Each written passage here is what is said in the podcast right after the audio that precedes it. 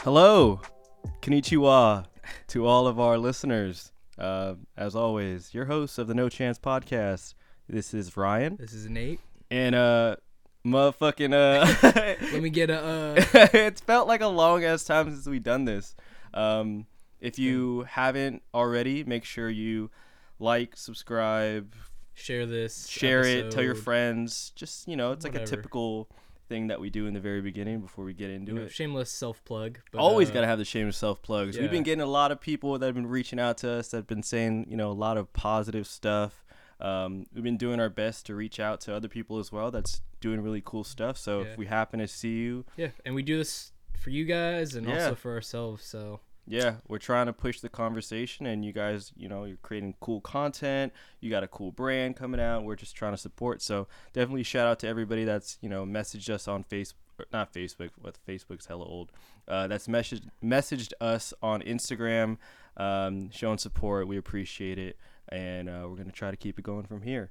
Um, but anyways, uh, one of the biggest things that I think we should talk about real quick is our trip to New York and just the sort oh of like yeah, the sort of aftermath of it. Not, I mean, not all the like the weird shit that we did, but just kind of like. Whoa, whoa. I mean, you- I mean, you know, like the partying and stuff. People don't want to hear about that, un- unless they do. Comment, comment below if you want to hear. But um, let's talk about just sort of our experiences.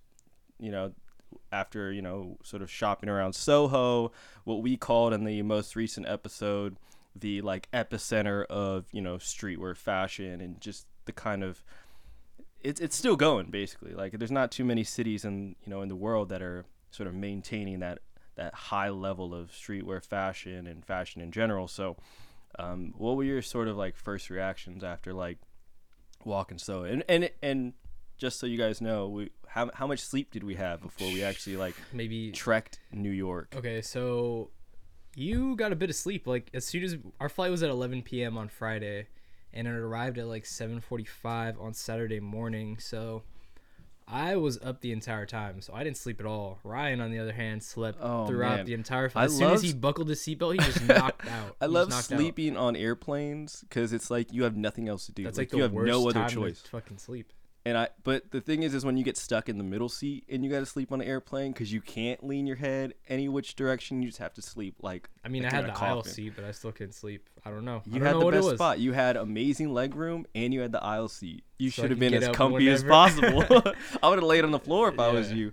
But, Um, um, but yeah, kind of your first sort of opinions about you know our trip to New York, or at least Well, I mean, what you saw there. in gen well like for both of us this wasn't our first time in new york Yeah. so we've both been kind of exposed to everything out there but um just every time i go out there it just it doesn't it always shocks me to see how much variety there is out there in terms of like what people are wearing how they put Yeah. together uh certain things um so yeah and even just the shops out there how they're almost like they're almost drastically different from what we see out here in terms of like higher end boutiques or like streetwear stores things like that. So that was really cool. And in, and it's in like within a very like small radius like yeah.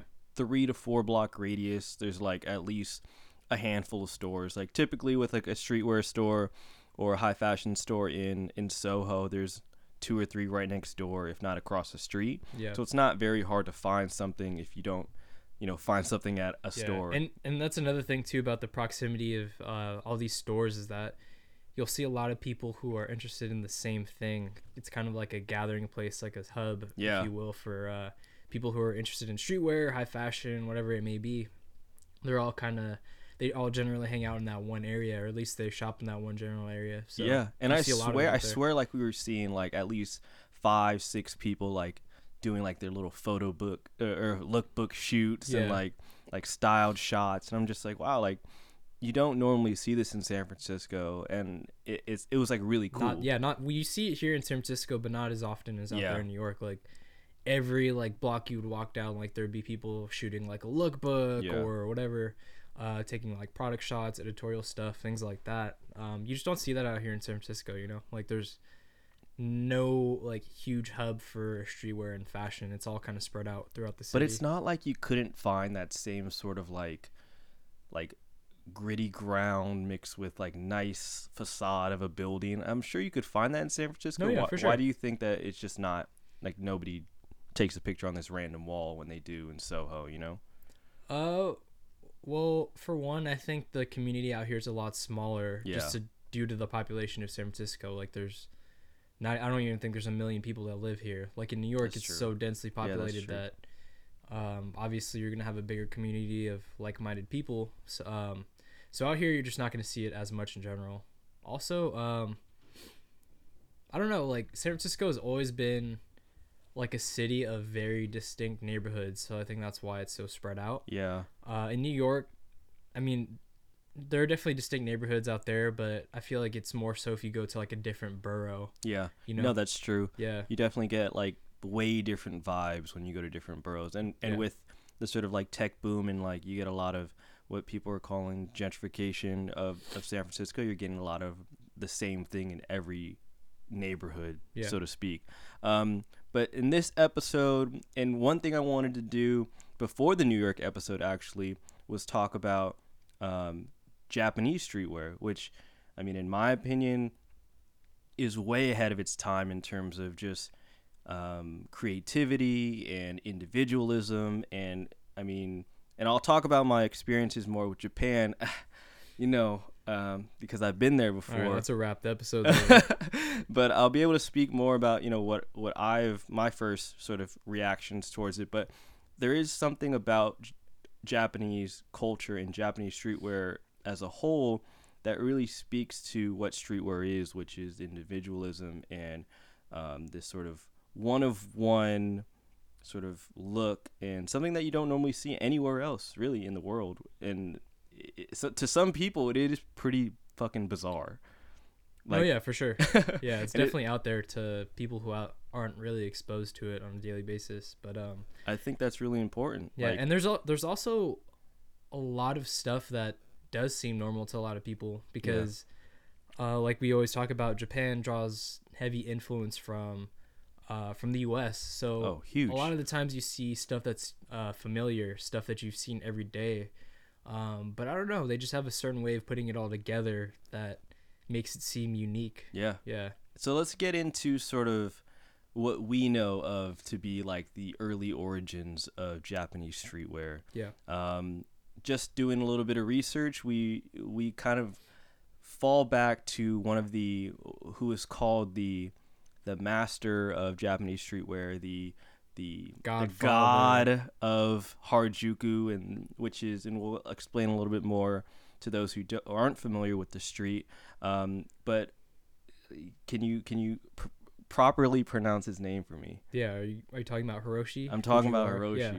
Yeah. So, um, for those of you guys who don't know, Hiroshi Fujiwara, um, was the creator of Fragment Design, uh, one of the very one of the earliest pioneers of Japanese streetwear. Uh, along with people like Nigo. Mhm. Um, he did a lot of work like with KAWS early on, so he was very involved with shaping the way the found shaping the uh, way streetwear turned out in the early in the 90s, the early 2000s, Yeah. and even now they're Now, still One know- of the most common things that I'm starting to notice when it comes to a particular, and I'm going to call him a star within, you know, in Japan or a star in LA or a star in New York, is there's a lot of this sort of cross functionality of inspiration. So somebody from New York will go to Japan, yeah. pull major influences from that, hmm bring it back to New York, create this, you know, this Japanese inspired, maybe on with with undertones of Japanese inspiration in terms of concepts and ideas and design, hmm and you know, it blows up to this amazing thing, like we talked about in an earlier episode about, you know, Shawn Stussy and his sort of travels to New York, travels to Japan. Um, a lot of in a lot of inspiration is pulled from these countries and the early years of of Hiroshi is is basically you know born and raised in Japan. I'm not sure exactly where in Japan, um, but traveling to New York and getting that you know that inside scoop of being with some of well at the time some of the you know well-known designers of, of some of the biggest brands now but back then you know they're just teenagers. They're just you know younger kids who have an idea of doing something so out of pocket. And you got to think new york in the early 80s and 90s is you know all over the place. It's fucking crazy. There's so much going on. So many different subgroups and subgenres and people trying to figure themselves out and people doing the whole DIY thing. So being sort of integrated in, into that early on, Hiroshi in, in the in this in this sense sort of sparked his whole idea of pushing the culture forward in terms of what is clothing really. Yeah, and I mean it just it goes way deeper than just clothing. Like this Yeah. became a huge part of Japanese culture.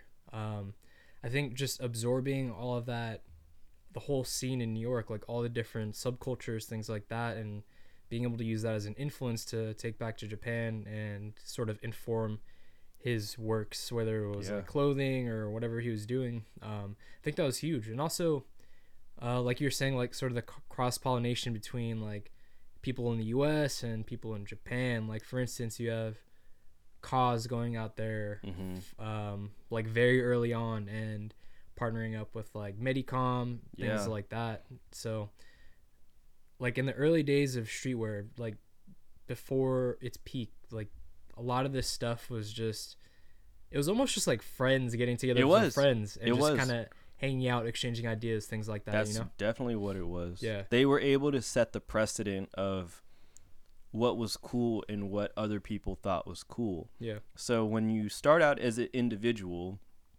and you're not trying to follow any sort of of trend, you look different, right? And some people are going to attach themselves to that and some people aren't. And if you and that we talked about in this in the first episode is if you have a true essence then people are going to attract themselves to you. Yeah, and I think the appeal of streetwear in Japan definitely has to do with, uh, to my knowledge, like Japan has a very rigid like social Mhm. structure. Like they do everything according to this or that, things like that. yeah, It's a very, very strict society. like social norms. Yeah, so I think for a lot of people in the early days of Japanese streetwear, uh, streetwear and that whole culture, that whole um, counterculture attitude was Yeah. just sort of an escape for them in a sense, you know? Like it Mhm. was a chance for them, it was an outlet for them to uh, break free from those norms and really express themselves. Yeah. So I think that's why people gravitate towards it. and and just like to to sort of build off that is when you have Hiroshi coming to New York and you're you know parlaying with all of these different you know potentially high end designers etc and being the you know central hub of high end fashion you take that inspiration of you know I can make things limited I can produce it with amazing materials and you guys are buying this for thousands of dollars like yeah. He brings this high-end sensibility to Japan and I think that's where you start to see and anybody can agree you look at something like a an undercover you look at something like a fragment design you're not paying anything less than 60 70 80 maybe less than a hundred dollars sometimes. Yeah, and I and that's another thing about Japanese fashion or just culture in general is that I think a lot of the time, um, the Japanese do American Americana better than Americans do. that's true You know, uh, I feel like they have such a deep appreciation for stuff, uh, stuff that has, you know, huge roots. Like, for instance, American staple pieces like military wear, Yeah. work wear, things like that. They appreciate where it comes from, yeah and they appreciate the history and the value behind it. You know what I'm saying? yeah because So- there, there's there's stories behind clothing Yeah. right? Like we go back all the way to, you know, the first episode when you're talking about like these Jordans did this to me, or Yeah. the this like type of workwear is synonymous with what my dad used to dress in. So Yeah. that's something that we like just like us, we don't forget. And I'm sure people in Japan when they're figuring out what to dress, they Yeah.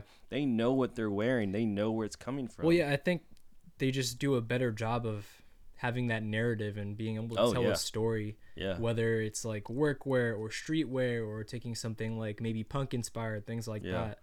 that um like the Japanese just have a way of pushing the envelope and being able to um, tell the story of that piece, that particular piece, but also add their own uh, little flair or Hell twist to yeah. it. You know? Yeah, you got to think like if if you think about general clothing, right? And and think about like a downtown San Francisco right now, Mhm. a downtown LA. You have all of these fast fashion stores, you have all of these giant chain retailers selling the same thing, right? Yeah. So when you don't really have too many other companies trying to branch off, there's only so much you can do with that type of clothing. You can only style it a certain type of way. You can only rock it a certain type of way. But when you're like the people in Japan have access and and can see so many different types of cultures because it is like one of those things that you get all these different type of people sort of um, not immigrating but traveling to Japan Yeah. and being so close to other surrounding countries you can travel to other countries and you get a better feel of like there's other ways to do things other than what is like in front of me and I think like when you're in San Francisco you're in LA all you see is what's in front of you obviously with the help of social media and the internet nowadays Mhm. you can see how other cultures are dressing but you see somebody in front of you wearing a certain way certain wearing a pair of pants a certain way you think that that's the only way you can wear them Yeah. but they sort of break outside of that boundary or that box or And whatever I think another reason why uh, Japanese streetwear appeals to so many people is because it's sort of unlike anything anything else really. Like for the most part, America and Europe have been Yeah. sort of the powerhouses of fashion in general. Um, but for Japan to relatively recently become like a really big hub for fashion, streetwear, things like that um, I think it just kind of uh, shook everything up and Yeah. changed the game. So so let me l- let's get into a little bit more of the the history and heritage of Japanese streetwear yeah. so the, well, okay. First, let's let's add, uh, let's back up and let's uh, let me ask you this: Why do you think streetwear, or why do you think fashion in Japan became like such a big thing, rather than like let's say in like Singapore early on, or like Hong Kong or whatever? You know, why is Japan like the kind of biggest hub for streetwear out there right now, or in general? That's a good question because you got to think like as an as an island, I would assume you get a lot of things coming in, right? So you get Literally, literally everything has to be shipped. Obviously, yeah. everything has to be shipped, and then you Yeah. have things like obviously like a World War II where you have Mhm. so much of this outside influence jumping in and and playing a role into into telling you how to do things and how to be a certain way. When you have that authoritative, you know, thing over you, you want to rebel. Yeah. So when somebody tells you, "I want you to dress this certain way," and this goes back to traditional family norms and the whole like very strict social norms in Japan, mm-hmm. is when somebody's telling you, "Hey, I want you, you have to be the certain way." You know, as you grow up and stuff, you start to question things. So yeah. when you're said, "Oh, I need you to dress in this school kid outfit," when you grow up, you're like, "Fuck that." Yeah. I'm gonna wear this thing that I saw in a magazine, Yeah. and this is so opposite of what they're doing here, and I'm gonna try to find a way to get those jeans or whatever, and then it starts pr- producing this whole thing of of being bizarre. So when you have that first person rebel, you see him, and you're just like, you know, I've always thought about being different, and I've always thought about, you know, like. I don't want to wear this button up. Yeah. I want to wear like I want to wear I what that wear- guy yeah, is wearing. wear So then I'm- you start to see the ball start to roll, and that snow that snowball effect starts happening, and then you start to see everybody start doing it. Yeah, I mean, I think it has a lot to do with just the early 20th century, like Japan, World War II, Yep. like industrialization after World War II. Yep. Uh, obviously, you get like the American military, like workwear influ- Mhm, influence mhm. from um, uh, stemming from that. So that's where a lot of like the influence comes from. Yeah. Also, like in Japan, there were a lot of subcultures like mimicking, um, let's say like Ivy League style. So there's like a particular subculture in Japan during like the 50s and 60s that really Yeah. mimicked like preppy American style. Or there's like people in there's like a subculture in Japan mimicking like American punk grunge things like that. Yep.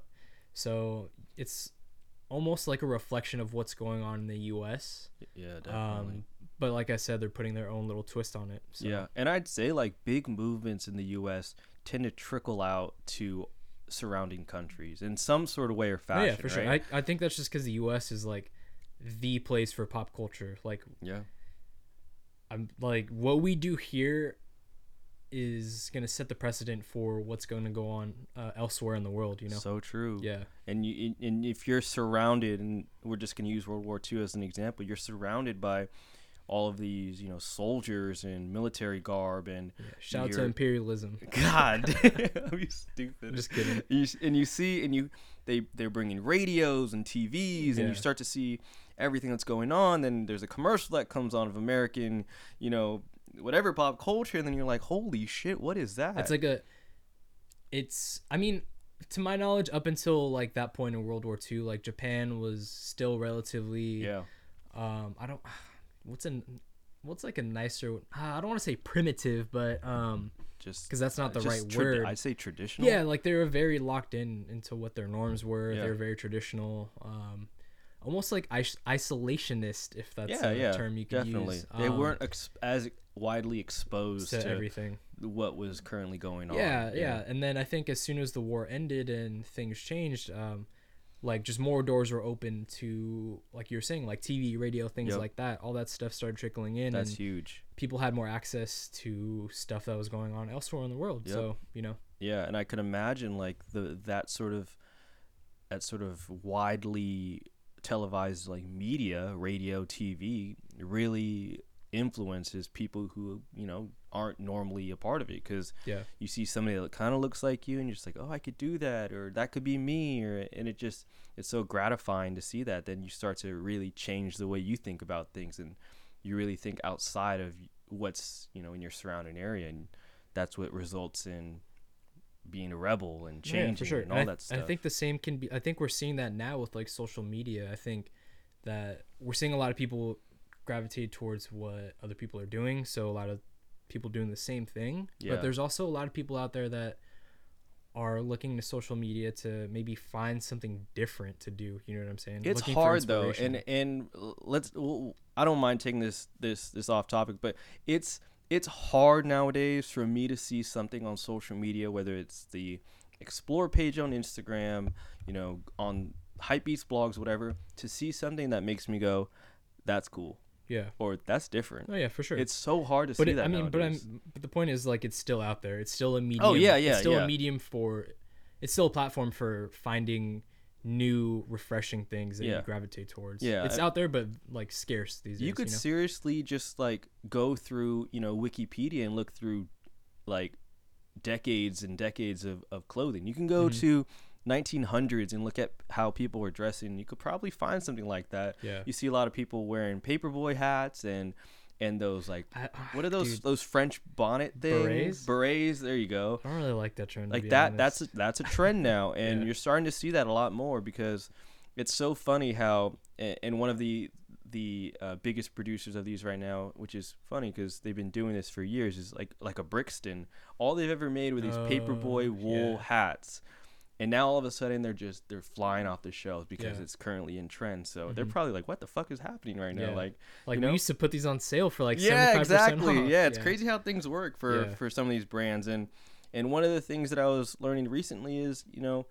some of these brands and why you start to see them make their sort of comeback like a champion like a what else like i don't know like k swiss or stan smiths like you start to see like this comeback of shoes that were like only cool in like the early 2000s maybe like early 90s Yeah. and it's yeah social media is really making things sort of boom out of nowhere Yeah, and I mean, so basically, what we're trying to say, how this all connects to what we're saying, is that um, that that's basically why Japan became such a hub for streetwear because they were exposed to American culture, American pop culture Yeah. during that time when it first really started to become a thing. Yeah. So they took what we were doing and did it 10 times faster and 10 Yeah. times harder basically yeah, yeah. and that's why when people are capturing some of you know the the coolest new styles and the most outrageous um, sort of concepts for for outfits it's coming from from Japan yeah, more more than likely it's happening on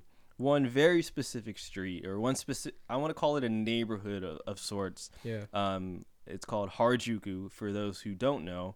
Um, in the early, uh, I want to say early '90s, um, when you start to see like the Hiroshi Fujiwara and all these all these people sort of rise up to the top, and that's where you start to see the Nigo and uh, there's one more guy, um, uh, Ju- he, undercover, undercover. Uh, Jun Takahashi. Jun Takahashi. You Yeah. start to see that sort of that circle start to build is within this area of Harajuku, and it's pretty it's pretty crazy. It's very like touristy central nowadays. It's almost. Would you describe it as like the Times Square of like Yeah. Tokyo? I would, Yeah. I would, I would because that that one street uh, like accumulates so much traffic. Like the It's- uh, it's Harajuku insane. crossing. Like, yeah, uh, yeah. like it, like it's you see so, that everywhere. It's so crazy. yeah. And one of the and this is like a, a good historical fact that we sort of picked up, but it's called the Harajuku Hokoten. So basically what this means is it's the pedestrian paradise where all of the coolest kids and all of the coolest outfits they come to congregate and sort of show off. You Yeah. know, it's you, you treat it as almost like when you type in hashtag streetwear yeah. and everybody just seems to congregate into who has the best fits what's Yeah. this person wearing what's this person wearing That's like the equivalent to that. Yeah, Yeah. exactly and that's where you get this sort of It's kind of. It's almost like explosion Yeah, it's of- almost like Soho if you think about it. it like, is yeah People just hang out, just to hang out. yep Uh, To look good. I wouldn't doubt that people would hang out there just to get their picture taken to be on like a street style And that- blog or whatever. and you this this this Harajuku Hokoten happened before social media it happened Yeah. before internet because there's no other way to get your props or to get known or to become popular or to become that person unless you came to this location. It's almost like the like you said like the the soho of new york or the I- mean for skateboarding the embarcadero for skateboarding. Essentially in- it's yeah, the yeah. in order to get noticed you had to come here. And from an article that i that i had read is and tell me your opinion on this is they're starting to see a huge decline in this sort of creativity or individualism or style in in, In general Japan? in Harajuku specifically. Why do you think that's happening? Well, I mean, like we just said earlier, like we just touched on, I think it has a lot to do with the internet. Like we always talk about, um, like the internet has a way of just homogenizing, if that's the proper term that's to a, use that's here. a good word. Yeah. Um, everything. So yeah. I mean, like even if you go to let's say like New York, you'll see the same exact thing. Like Yeah. kids wearing the same exact thing. Um, so I don't think it's a specific. It's specific to Japan. Uh, I think it just has a lot to do with the internet and the way that we're consuming on such a fast-paced level. You know. Yeah. With social media nowadays, and like you got to think like to be in a center where you're getting all these props, right? You're getting a physical like, yo, that outfit is great, or Yeah. like, where'd you get those shoes? It's now turned into likes and comments. Yeah. So there's no need to Actually interact with people. Congregate in a Yeah, square exactly. just to when get you your can con- props. when you can congregate online. and you can take your picture and you can get thousands of followers. Like there's no need to even step outside of your house. And Yeah. that's what we're starting to notice. Um, and that's where you start to see the decline. And, and I've, I've, I've been there before and, and I, there, it's definitely still there. You have some of the greatest shops there. You have Supreme, you have uh, a Bape, you have all like hundreds of, of different thrift stores and it's literally fucking heaven. Yeah, well, okay, why don't we talk about your trip to Japan? So why don't you share that story and what it was like for you, what you enjoyed, Yeah. like all sorts of the different So stuff I went to. Japan about a year and a half ago. I'd say about a year and a half ago. I stayed Oh, there was- for wasn't that like last year? oh no, it was like a year and a half. year and a ago. half yeah, ago. Yeah, I think yeah, it felt like it felt like sooner, but um, I went there for about a month, and one of the greatest things that I've always seen in like magazines and stuff was obviously Harajuku. I hear about all the stores that are there, and I had a list of, of things to attack when I went there. So going there within like the first day or so, and just ex- you know exploring, I started to see like a lot of the same things. Like obviously a lot of the shops were selling the same things.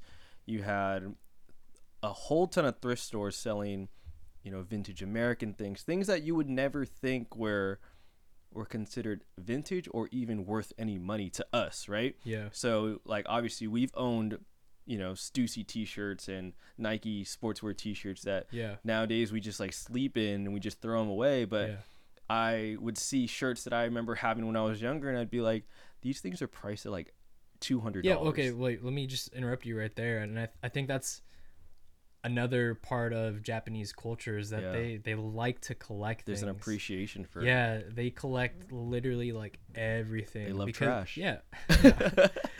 Not that they love trash, but they just have such a deep appreciation for everything. yeah, I guess for them it's almost sentimental. It's it like is.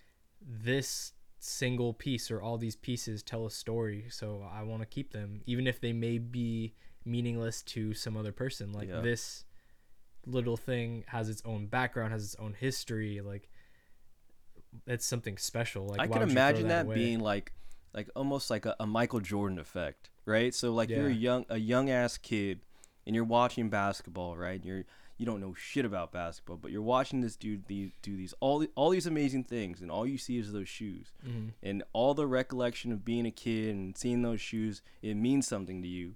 So when you see a Jordan, no matter what type of Jordan, whatever, you always get that sentimental value from it. So I think there's, like you said, like there's that great appreciation and great backstory Yeah. that Japanese culture seems to to really understand and Yeah. appreciate. Oh yeah, for sure. Uh, yeah. And Anyways, go, I think one, to your story. one of the one of the coolest things obviously was the concentration of all these stores in such a small area. So you'd have it, it'd be so funny. You'd have like a Supreme, and then right across the street is like the biggest consignment Supreme store to like sell your shit to. yeah. Which I think is always funny.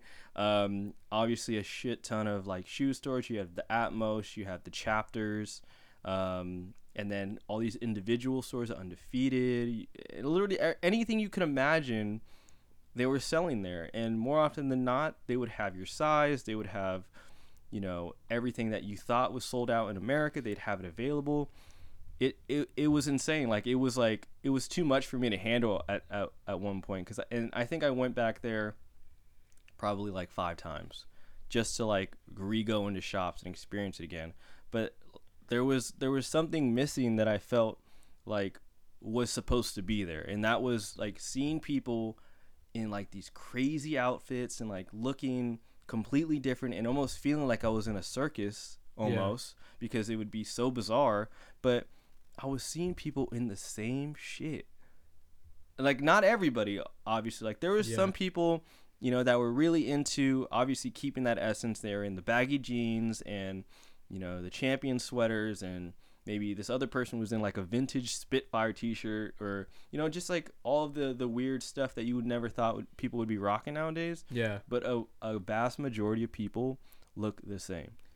Well, that brings up another question that I wanted to ask you. Do you think Jap- or streetwear in Japan is as big as it is, or do you think that streetwear in Japan just seems as huge as it is because it's put on a pedestal by like outsiders, like people Yeah. from the U.S. So, yeah. do you think that a lot of people in Japan are interested in streetwear, or do you think it just seems that way because we hold them at such high esteem? You know I what I'm talking think- about? Yeah, I think the streetwear market is at the pedestal that we that we expect it to be at. So in order in terms of availability, the experience, I Yeah. think that's to where we want it to be. But So- in terms of like the culture, But I mean, my question is like, you said that there's, like, you could find everything in your size. Like Yeah. you go into Supreme and like you could find stuff that would normally normally be sold out. So do you think that streetwear in Japan is still sort of a subculture and it's not really mainstream, or do you think that we just hold it in such high regard that it seems like it's huge out there? Like, because if you think about it, if whenever we see pictures of Japanese streetwear, it's literally just pictures of Japanese streetwear. Yeah. Like it's focused just on that person. You know, it's not necessarily taking a look at the 30 other people who are not interested in streetwear. You know what I'm saying? I think I think it's still there. Yeah. It, it, it's definitely not falling off anytime soon because you have a, a lot of loyal people to these brands and looking a certain way, and the fact that the sort of mindset out there is still the anti-establishment, anti my parents. I want to be unique. That that aspect is still there because th- their sort of upbringing and their their familiar familial relationships is still drastically different than how Americans are Yeah. in terms of how traditional their parents are. Like yeah. I don't have traditional parents at, at all, and like it, it just it's so different. And I think with just how it's sort of trending though, and from what we're seeing, and we could talk a little bit more about you know the future of it out there because we it is declining.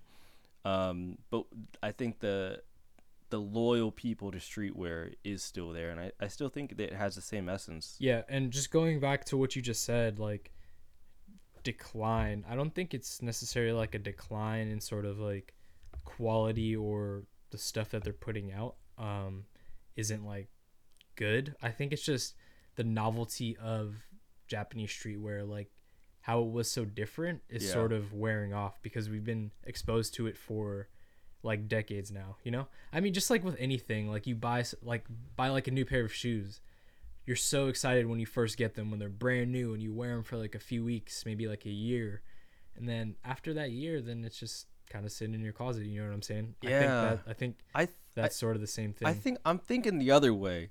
Like the same way that things get recycled, right? Like Yeah. obviously, you know, 5 years ago these paperboy hats weren't shit. yeah But now you start to see them ramp up again because some famous person decided to wear it and that's the way it goes. Within Japan, uh, there's this whole re- recycling thing going on, right? So yeah they see the fashion that we're we were rocking in the early 90s the polo the the levi's the you know all these vintage brands and they're they're rocking it out there and they're they're selling it and people are buying it and i just think that once this whole like yeezy fad and all this other you know bape shit like uh, of course it's still being rocked there because you have Yeah. people that aren't as individualistic as other people not to Mhm. say that that everybody's the, the same or anything but you start to see things kind of make its make its roundabouts essentially yeah i mean the point that i was trying to make is that to the average consumer like japanese culture doesn't necessarily have that wow factor to them oh anymore. yeah I mean, of course, there are going to be tons of people like you and me who still deeply appreciate Yeah. like Japanese streetwear, like understand it, um, and Hmm. you know, No, I know exactly what you're saying. Okay, yeah. I agree on that point. And you almost can treat it like if a kid, a streetwear kid, maybe like a kid who's into Supreme and all that, Yeah. were, were to go to Harajuku today, Mhm. he'd be like, oh, my friend looks like that. yeah, Or, yeah, I've seen that before. yeah, But 15, 20 years ago, they'd go out there and be like, where the fuck am I? like yeah, like I've never seen anything like exactly, this before. Yeah, exactly. Yeah, And with the internet, with social media, you're able to be exposed to things yeah. more yeah, often. yeah, and that's it kind of my becomes normal. point. Yeah, yeah, yeah. exactly. No, I totally It get it normalized. I you know? totally get it. Yeah, yeah. And one of the things that I think contributes to that, and uh, we'll talk about this first. So, we talked about in a recent episode, Supreme, uh, you know, selling some of its stock to become more of, you know, a more global brand, being acquired, uh, not acquired, but evaluated at almost a billion dollars or whatever. So, just recently, Huff actually partnered with a, um, I wouldn't say, I'd say a distribution company. Um, is like essentially what they essentially what it is. Yeah. You know, they're trying to mass market to a bunch of different countries and uh, figure out where they fit perfectly. But they were just valued at Nine, I think it was ninety million. 90 million, Yeah. and that was for 90 percent of their share or th- of the company to Yeah.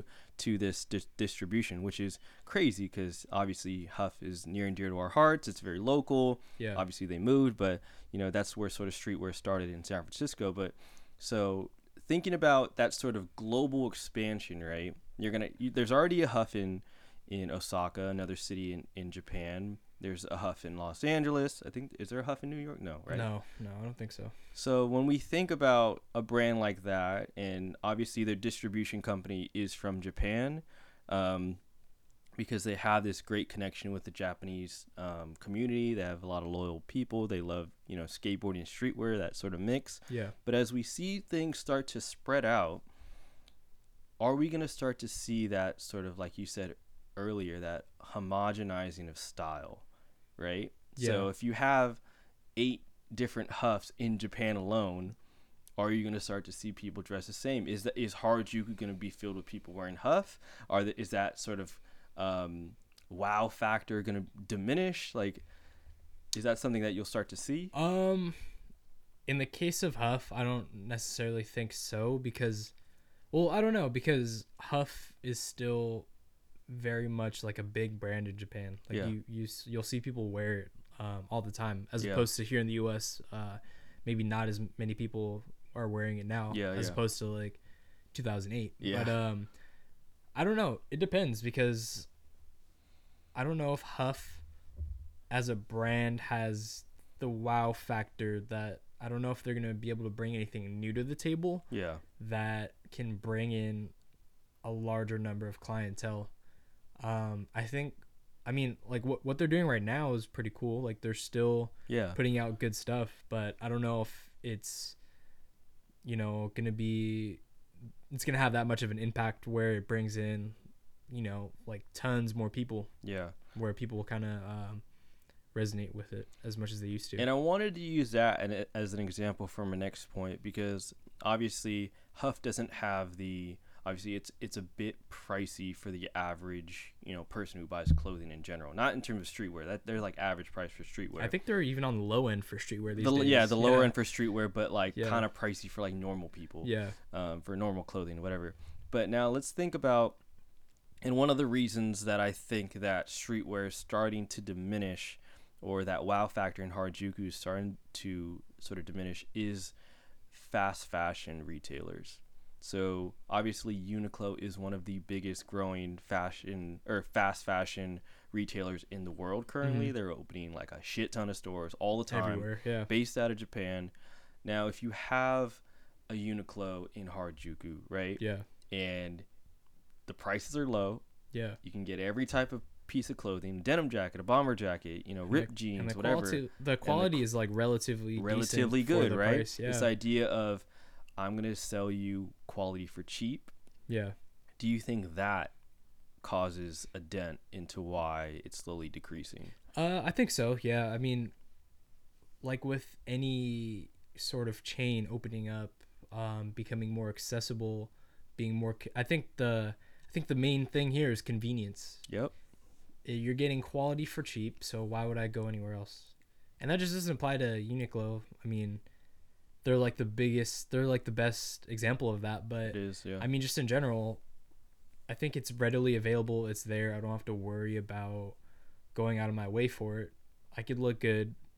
I don't have to spend On a budget. Much. Yeah, exactly. And I know I'm gonna get clothes that will last. So why even bother with all the other stuff? You know what I'm saying? and then when you start to see like everybody dressed in Uniqlo, hmm it's uh, it's almost like well why what's the point in, in in dressing up like what's the point in fashion like if i see this guy and he has this fine ass girlfriend wearing some uniqlo jeans and, and say say i'm i'm one of those insecure guys and there's probably a lot of them they will wear a very expensive outfit 5000 4000 whatever and think that that makes up for their lack of able to communicate or the lack of able to talk to a girl whatever right Yeah. and they see some kid who spent maybe like 80 bucks on a full fit from Uniqlo Mhm. get the girl it almost takes you back to be like what the fuck am I doing why am I spending all this money Yeah, that and I think just the culture and society of Japan in general, like for like the average male, like a like a salary man, you'd call them in Japan, like Yeah. somebody who goes to work like ridiculous hours. Is Yeah. that they don't really they don't really care about fashion. Yeah. like they're just worried about working and doing whatever they have to do, like in Yeah. their daily life. Like they don't necessarily care about what's dropping next week or Definitely what the not. hottest like trend is. You know what I'm saying? Like they're just focused on other things. you Yeah. know? So I think there's still a good majority of people who, even here in the U.S., like there's still a good majority of people who don't care at all about streetwear or fashion. they Like don't you, like even here in San Francisco, if you think about it, when I walk when I go walk to class downtown, through the financial district or through downtown, all I'm seeing is people or guys in dress shirts, Patagonia vests, yeah and like dress pants and dress shoes or like women in like dresses and with like coats on, you know? Yeah, startup streetwear. Yeah, exactly. like the average working person doesn't necessarily have that appreciation for streetwear. They may Yeah. know of it, but they don't necessarily, you know, have that big of an interest in it. So I think that has a lot to do with uh, why Japan and other places in the world are sort of seeing like a a decline as well. decline. Yeah, a decline. Because it's in- not being pumped out as much as it used to be. Yeah, like I said, like streetwear has been around for what decades now. Like the Yeah. shock factor isn't there. It's not some sort of new novelty subculture. You know, like it doesn't have that same exciting like feel that it did in the '90s, early 2000s. You know, where Yeah. it was huge. Yeah, So- especially when you have this whole like art of the flip and widely exposed streetwear and Yeah. easily accessible clothing. It's Yeah. like all of the great things that we loved about streetwear, lim- how limited things were, you know, the one of ones, the, the being the not looking like the next guy, Yeah, it's slowly going away yeah, yeah, and that's that's why we see that decline out there which is it's crazy but i think there's always going to be that small essence of it of of streetwear there Oh, I, yeah, don't- for I don't think that lives in san francisco anymore No, I mean, there's everywhere you go, there's always going to be that sort of small niche, sort of small pockets of people who have seen it come and seen it go. Yeah. So I think, excuse me, I think there's always going to be people who appreciate it. But like you said, like eventually the tide's going to turn and the majority of people are just going to be in it for whatever reason. like money, they, yeah, to be money. popular. Yeah, exactly. Exactly. and i think that's i mean with social media in itself and it's hard it, we reference it all the time you know there's no need to be popular amongst your friends when there's a thousand other people online that'll that'll like your picture Yeah, you know? exactly. Yeah.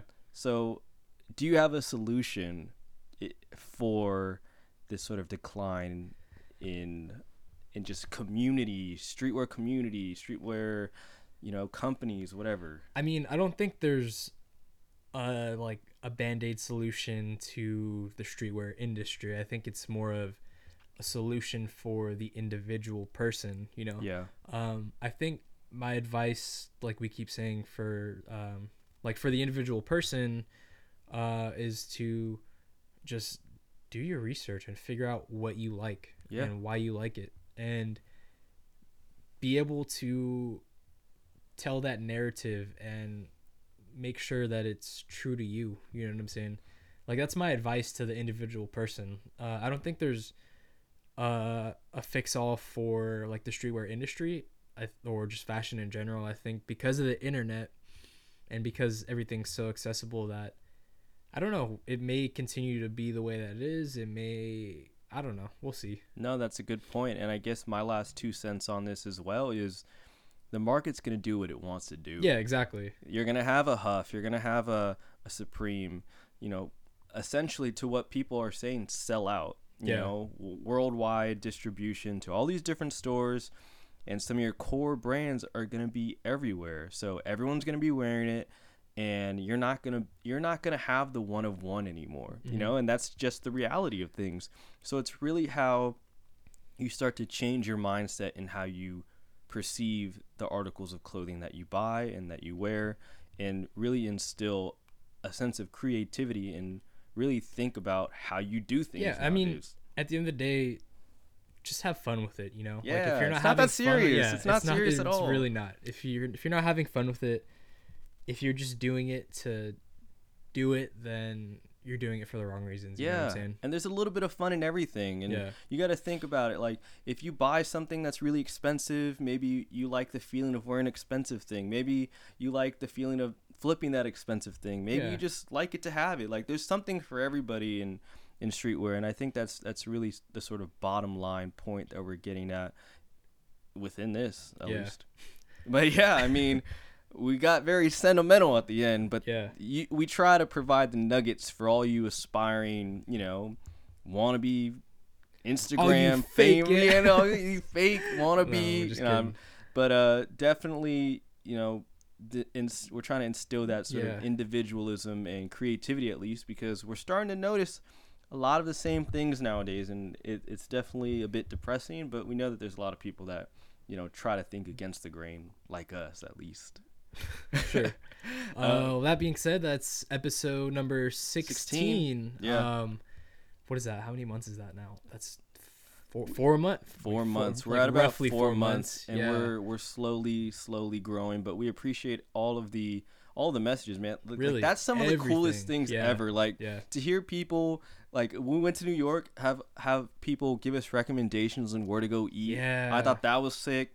Um, we have people that we, mind you, people that we've never met in our met. lives. we have a lot of people reaching out and saying how you know how cool things are, how cool we are. You know that's that's that's you know gassing us up. Yeah. um, but just like what we're doing with the podcast and how it's a great platform and re- seriously an outlet that not a lot of And- people are getting. Yeah, and I mean, we want to keep hearing from you guys. We want to hear what works, what doesn't work, what you guys like, what you don't like, things like that. We're open to anything and everything. We just want to hear what you guys are thinking. You know exactly. I'm saying? Like this is the reason why we started this is we wanted to be a platform for conversation. So we want you guys to be talking back too. So, yeah. No, that's real. So yeah. definitely message us, comment on our posts, whatever, whatever it may be. Um, just engage with us somehow if you'd like. Uh, it helps. It always helps. Every little thing helps. And shameless plug, make sure you like and subscribe and leave us reviews on Apple Pod. Do do whatever you can. It only takes a second, and you know, put us in that number one top spot on on The on number the Apple one podcast. streetwear the number one podcast streetwear in the podcast world. in the world. That's a fact. No Chance Podcast. Episode sixteen. we we out.